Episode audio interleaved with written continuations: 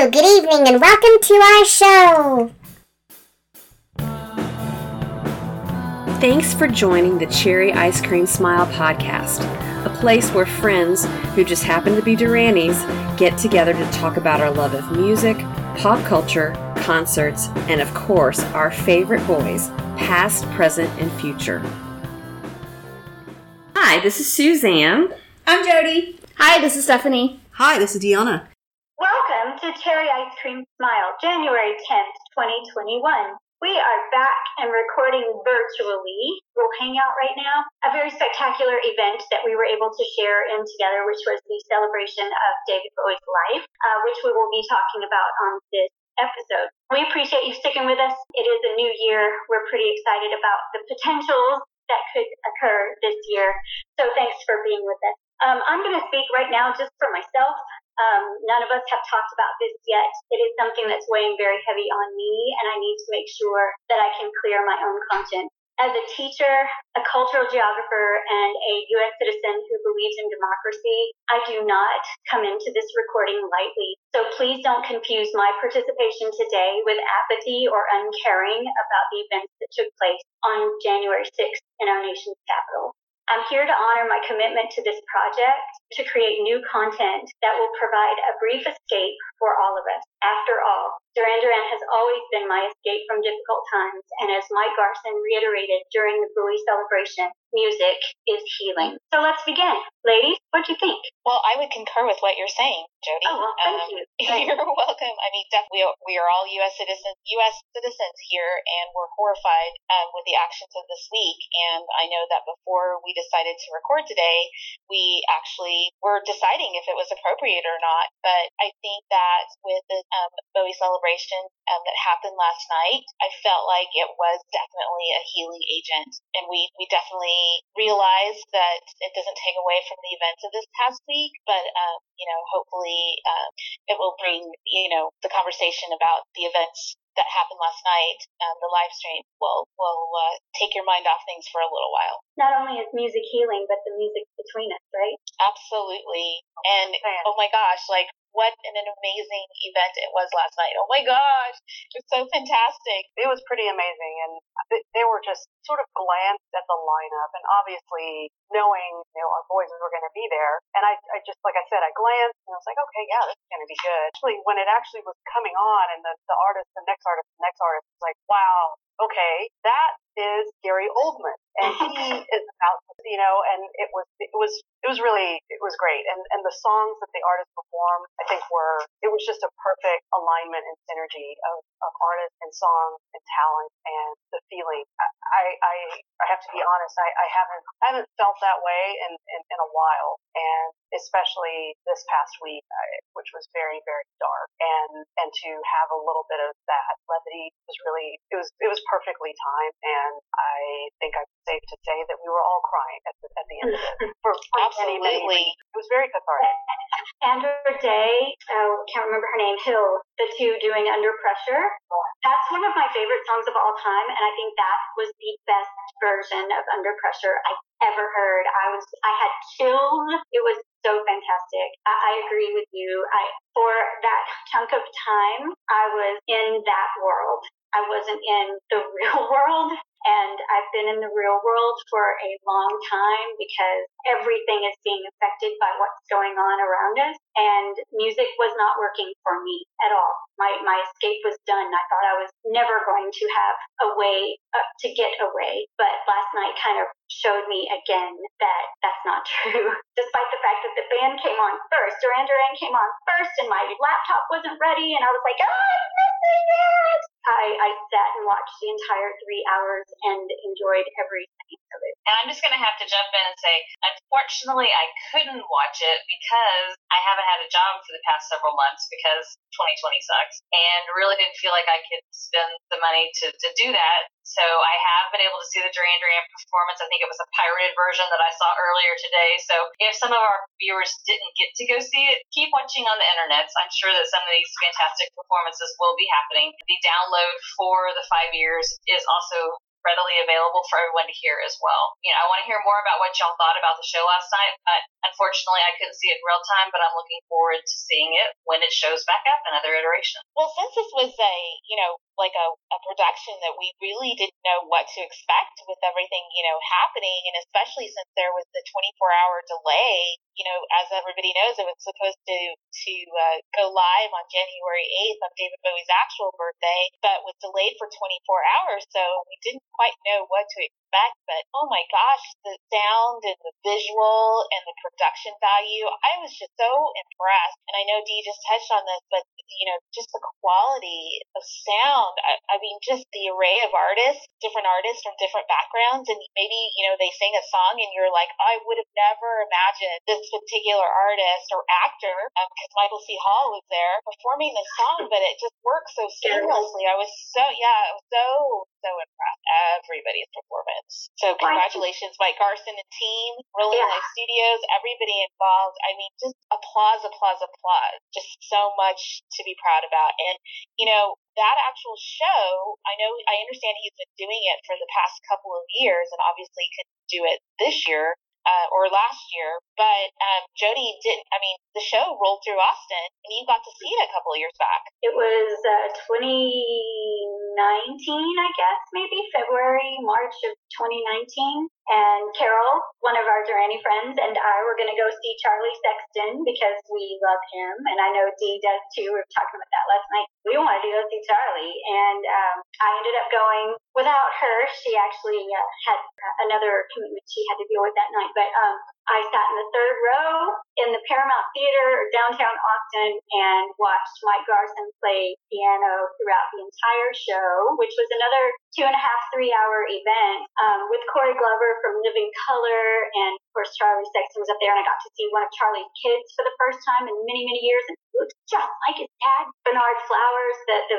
man with the hat and the lovely uh, dreads. He was, he's just, his voice is so fantastic. And others that I can't even remember who all I saw, but I I remember that night, I remember that show, I remember feeling this camaraderie with all the people that were around me. Everyone was singing along to all songs. Um, Corey Glover got down in the crowd and was rolling around and doing all his crazy stuff. He's just fantastic too. But yeah, I was really glad to have done that.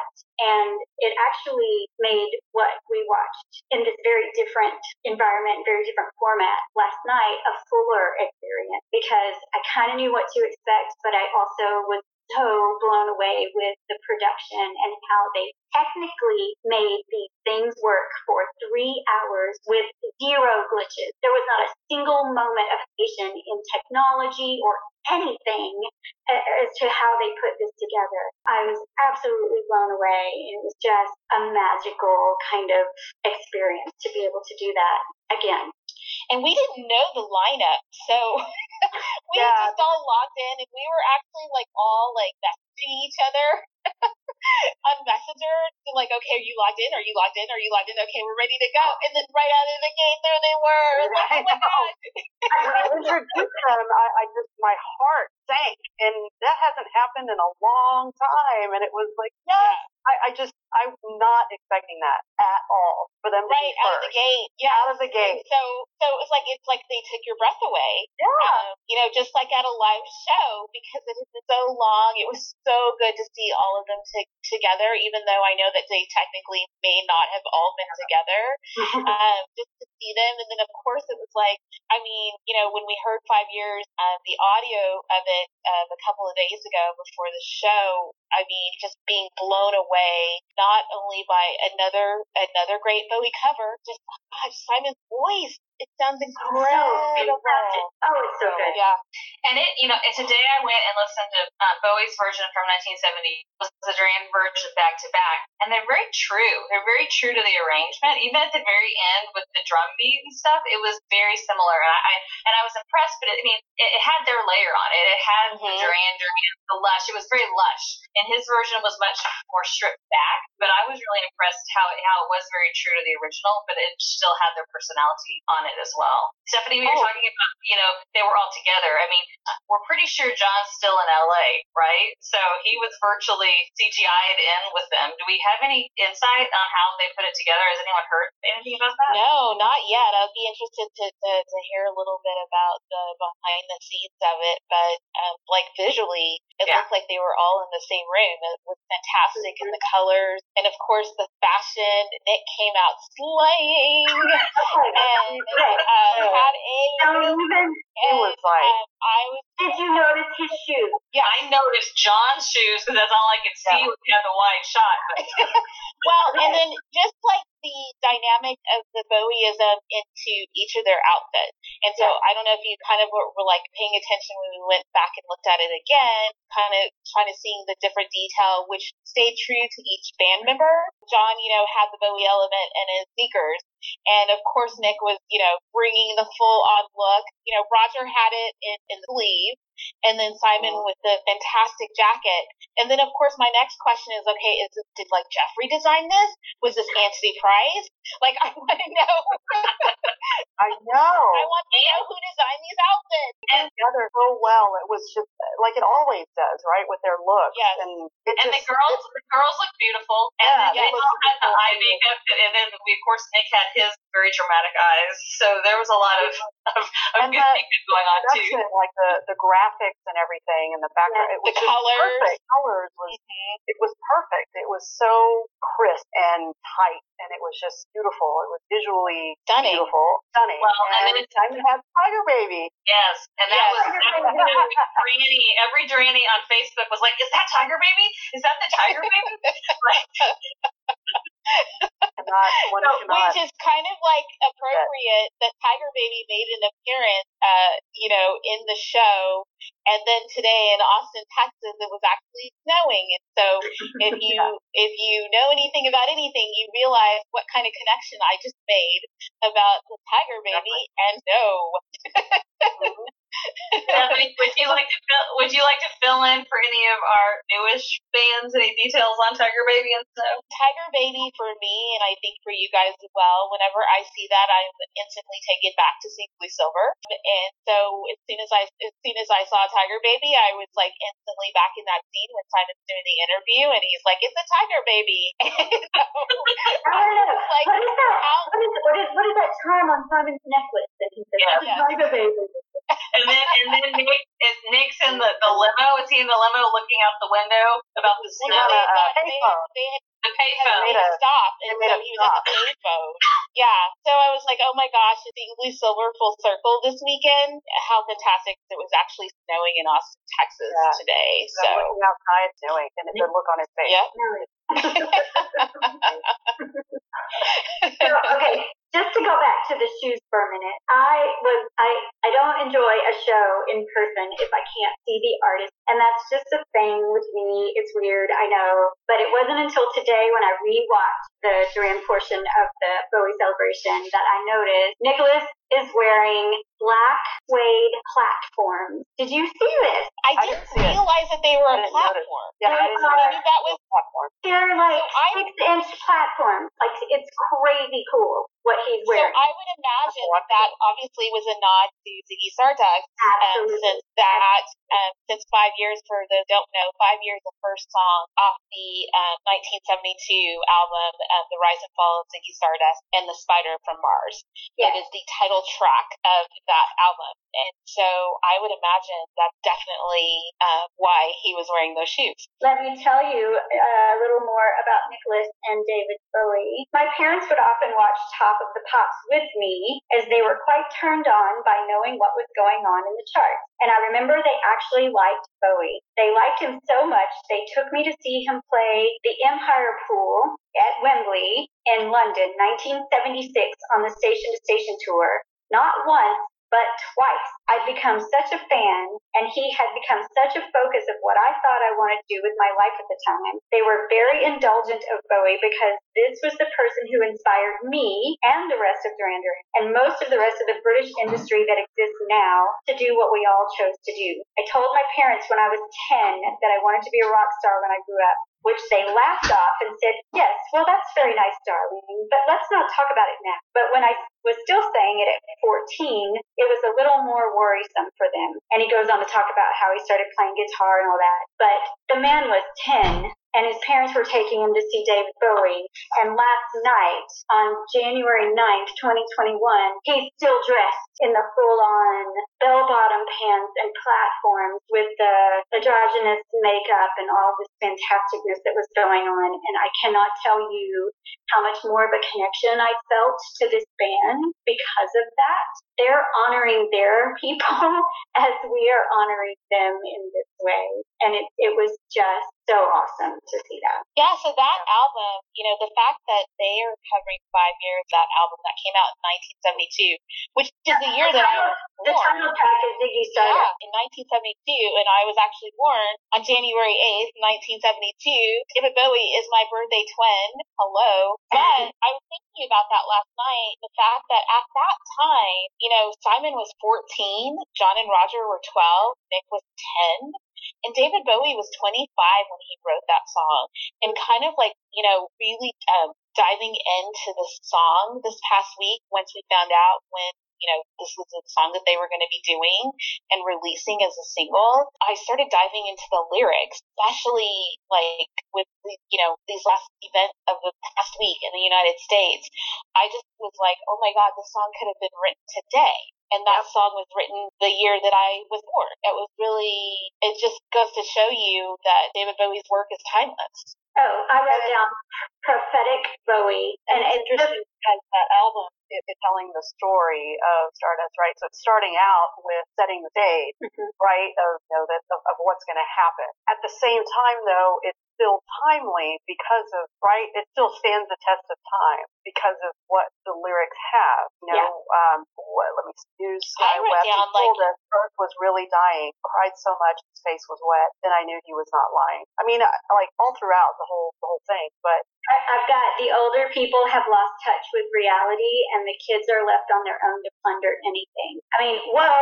If that's yeah. what's happening right now, my goodness. Um, there's not just that. I mean, Bowie was prophetic no matter what. There's even an interview from the mid 90s where he's talking about how the internet is going to be the thing that changes our lives and how um, scary it's going to be to have that instant internet change people's personalities and all this. I mean, he was right on with his prophecies about the internet and stuff. I mean, this song is just a really great example of that too. I, I wonder why they picked this one to do, uh, especially because um, I watched that. Uh, I sent you guys the link to the John Katy Kafe from 2014, and in that he talks about how the Ziggy Stardust album is at that time was like his favorite album, but he sort of glossed right over five years. And he mentioned the beginning and the end and how he always loved that. And he, he um, one of them have said that about their version that they've recorded, but um, it, he didn't make it seem like, at least in that interview seven years ago,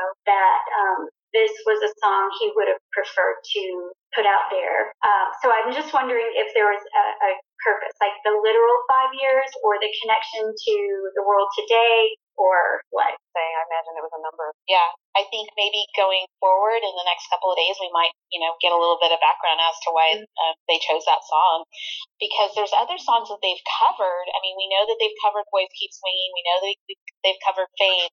But um, it was interesting to explain about the, uh, they've done Rebel Rebel. They've covered, uh, John mentioned in the Katy Kafe from seven years ago with Katy um, that they need to do Suffragette City um, as an encore after Planet Earth. Um, so that'd be interesting to hear as well. Diamond Dog. They've done, yeah, they've done a they've done a cover Starman as well. Yeah. So yeah. well, and I mean on the last tour we had our New Moon on Monday mash.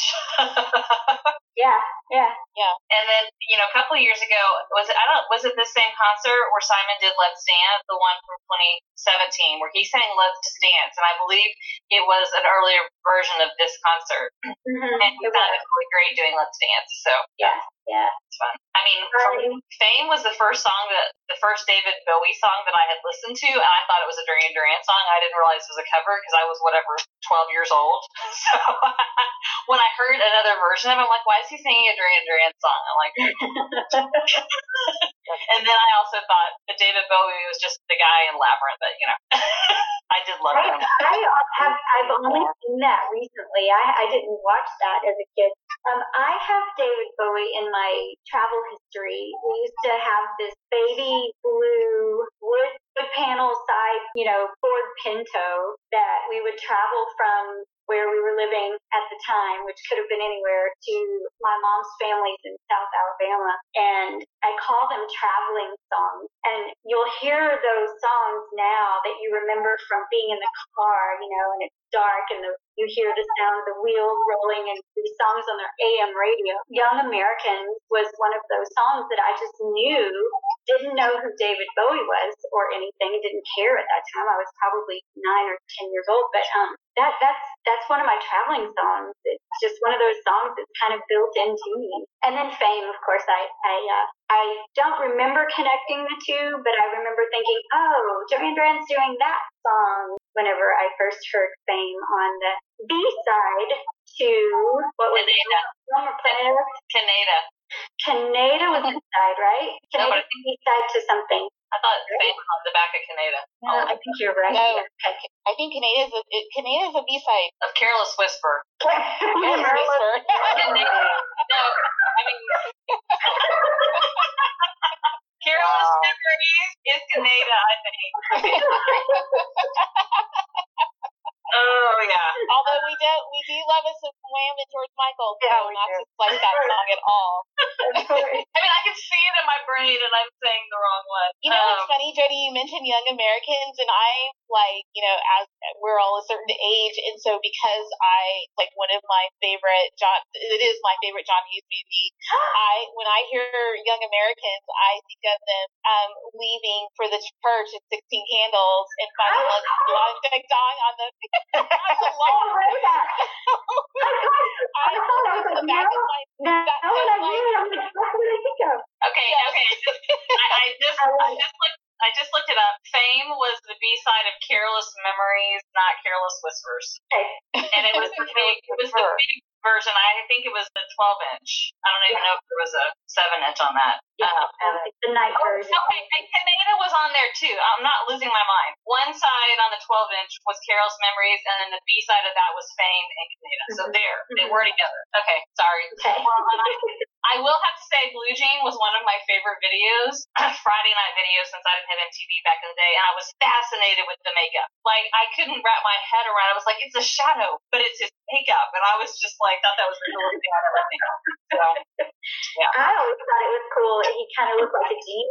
I never Yeah, got yeah. straight off of it. It like, totally. yeah. Yeah, I, I, oh, after Duran, Bowie was, I think he was my next big thing. And I, I don't, and the next big thing is probably not the right way to say it because it was all at once. And I had, I had posters or I had pictures of Bowie in my room. And I think my best friend and I had, had a picture of him in our locker in high school. And like he just, he was like throughout, he was just there throughout, like Duran, in it, but in this other, like in a whole different way. I can't even put it words into it. It just, he was just incredible and just, I don't know. I can't, I can't even put it into words. And when, when, and we were talking about this last night when Ian Astbury was doing Lazarus and we started talking about Black Star and just the fact that, and I'm getting chills right now as I'm talking about it. I've only listened to that album twice. Yeah. I think I've only listened to it once. yeah, Jody, you were saying you've only listened to it once because it just, it's so sad. And and it just makes me so sad. And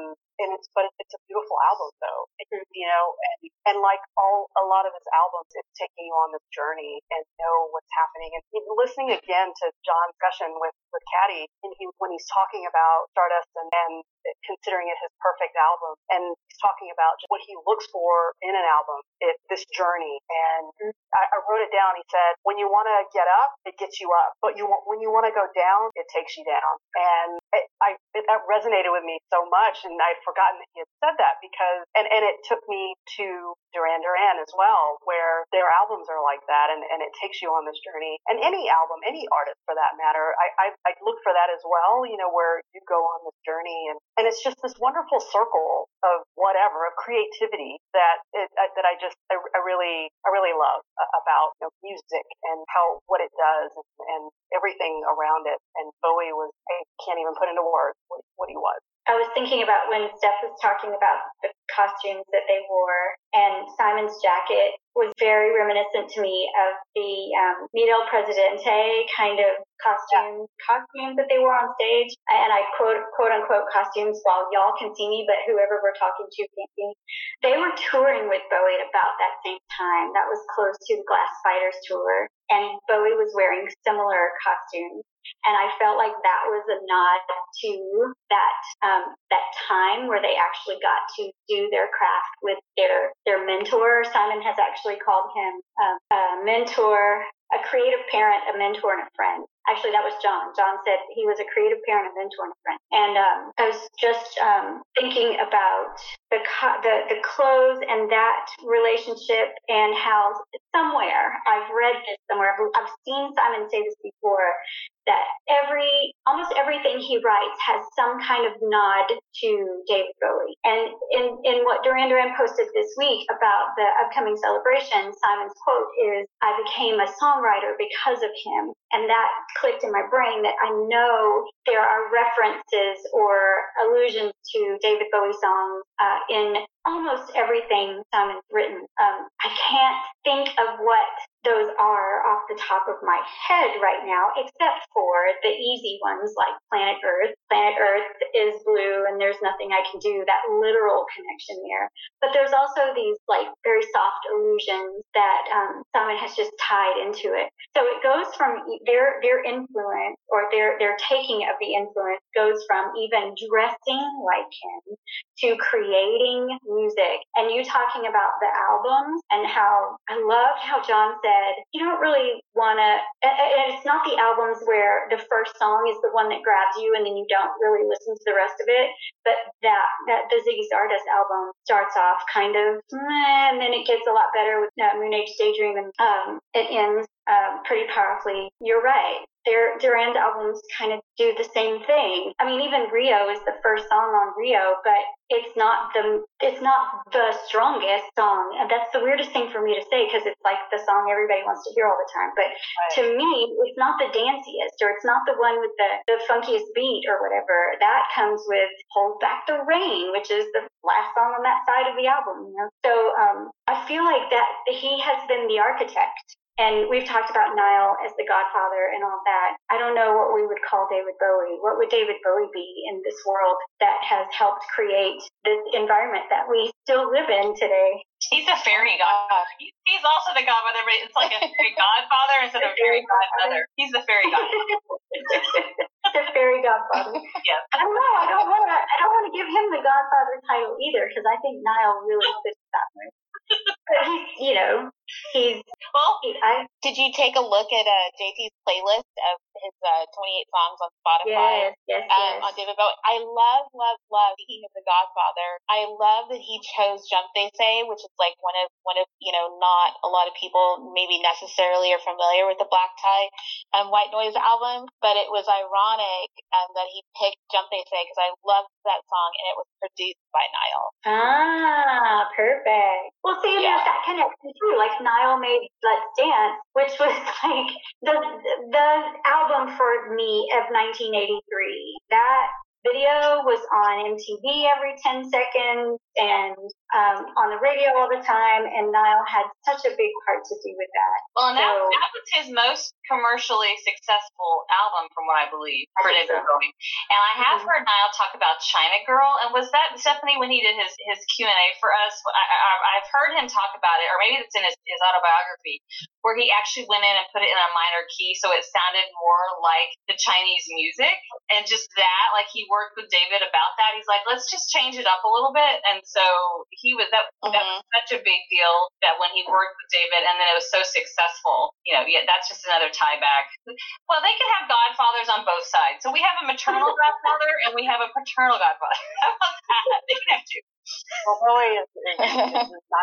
I'm gonna have to think about that. Well, today is actually the anniversary of uh, David Bowie's death. I remember reading. Oh, what was it? Oh, John. John said this week that one of the saddest days of his life was January 10th, 2016. I just keep remembering, Stephanie, you're going to have to fill this in for me because you're the one who had the conversation, but the day Prince died and how we were all so affected by that.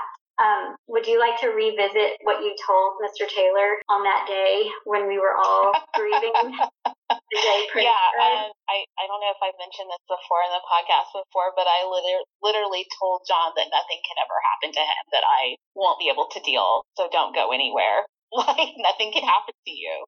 Um, because, I mean, this was, and I, I said that to him within hours of, of learning that Prince died. I can remember when David Bowie passed, I actually found out on the way home from a Madonna concert. Madonna was in town, and me and my sister were at the show and Donna was not on time, uh, so the show went rather late. And I remember um, taking my sister, dropping my sister off, and getting something to eat.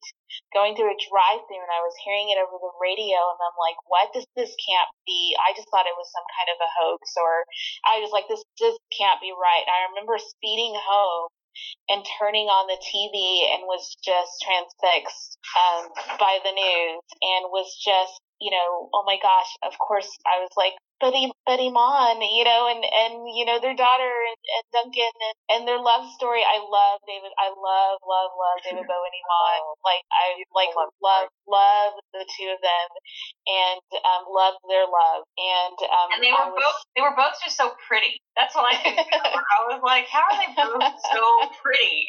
I mean, just stunning. Um, Yeah. But you just always like whenever you saw them together, and, and and since then, you know, I follow her on Instagram and and, and on social media and such, and and just the things that she's posted about them, and just you just knew that their love story was was the real deal, and so I was so sad for her as well, and then I was just sad for not only you know us as, as fans, but just I just know so many David Bowie fans, and so I just felt sad for the music community and, and all of the people that have been influenced by this man, which is a lot of people, obviously. So, and, and our band, of course. I just knew how sad that they would be. in the morning when I woke up in the morning ready for work and I saw it on my feed, news feed, and it, was the same kind of reaction like, what? Wait, this isn't, this isn't right. And through later in the day, it just, I think my best friend and I reached out to each other at the same time. And just because we were both, like I said, you know, we were both fans, We're like, what's going on?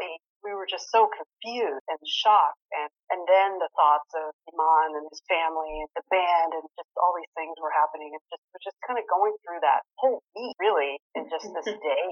And, and even like probably after it was just weird feeling. Like even when I woke up the next day, it was like, it was like I had lost one of my own family members or something. Wake up, kind of have that brief millisecond, millisecond of, okay, you wake up and like, okay, and then it hits you and it's like, oh my you know? So, mm-hmm. and 2016 was just such a year of loss too. Prince, other artists, and it was just almost unprecedented when mm-hmm. that happened. I mean, and since then there've been, you know, last year I think was also significant. There were a lot mm-hmm. of loss, but um, yeah, it was it was very strange. And then and then when Blackstar came out, it was just so surreal. Was was like And that video, the video for Lazarus. video, the video. Oh, oh my Oh goodness. man, yeah. I can kind of pinpoint moments in time around these sort of the same feeling that I had that day and the previous one for, and I'm thinking like for me and my husband because we don't necessarily have the same taste in music, but there are particular bands or people that um, that we both uh, admire. In my personal life, I, I remember John Lennon's death and then Kurt Cobain, and that was my husband and I um, just completely devastated by that situation with Cobain. And I don't remember the two of us feeling the way that we did, like we did with Cobain, until David Bowie. And we collectively had to get out and be around other David Bowie fans the day that uh, we learned he died. We and a gazillion other people in Austin descended on different places around town, and everywhere you went for weeks, anytime you walked into a coffee shop or a restaurant or a store, all you would hear is David Bowie music. And that's that's significant and that sticks with you because this person meant something to so many people for so many different reasons. And we're here talking about him because we're all together because of this band that was influenced by him. That day was significant. Significant. Jody, I have a question though. Yes. So you're talking about how y'all were both just so distraught over losing Kurt Cobain, Mhm. but because Kurt Cobain did pass on, Dave went on to do the Foo Fighters, which is your other all-time favorite Mhm. band. So is it Yeah. weird? I mean, you you were so sad about Kurt, but that birthed something that you love so much. I don't know. That just kind of popped in my mind. Well, I, honestly, there is an easy answer for that. Um, Dave took a, a few months off of music, couldn't do music, and sat in a room by himself creating the, the first Foo Fighters record. He wrote every single piece of music. He recorded every single piece of that record on his own and um, ended up putting a band together and went on tour. And Ray and I collectively um, were going to be at a Foo Fighters show to honor Kurt. And um, it kind of just went from there. So I saw Foo on their very first tour in 1995. So I mean, that kind of birth, I mean, that tragedy broke something Mhm. amazing. And I think Mhm. with Bowie's passing, we can see how he left a legacy that has left Mhm. amazing things too. So I think you know, with the sadness and with the grieving, we can also then see just the journey and what other things can come from those those times. And then last night, the show that y'all loved so much, just all these people that they had he had touched so so dearly. So Oh my goodness. I mean, I think about Dee and her love of Nine Inch Nails. I like Nine Inch Nails, but I know Dee, you love Trent Reznor. And his his part last night was one of my favorite pieces of everything Yeah. he played last night. I was so I was grooving along with Trent and his wife at Atticus, like, I'm Yeah. like, beep, beep. Yeah, exactly. that was so good. It was good.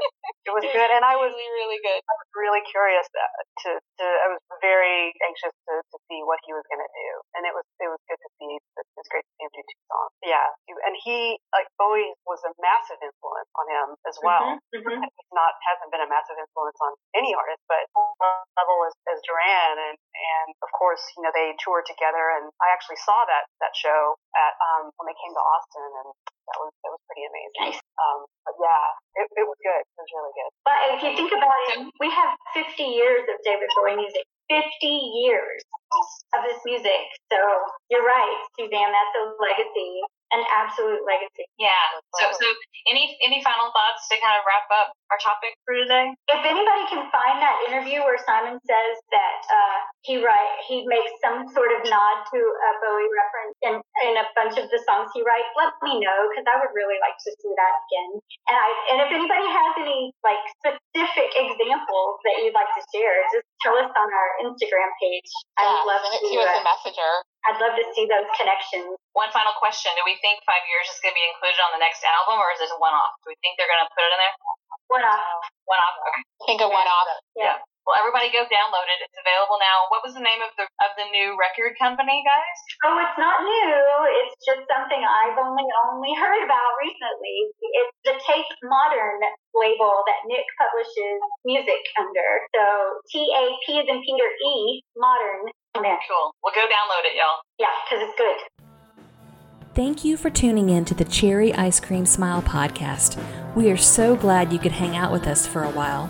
Please subscribe to this podcast on your favorite podcast player, including Spotify, Apple Podcasts, iHeartRadio, and you can even find us if you ask Alexa. Make sure to also follow our Instagram page too. See you again real soon.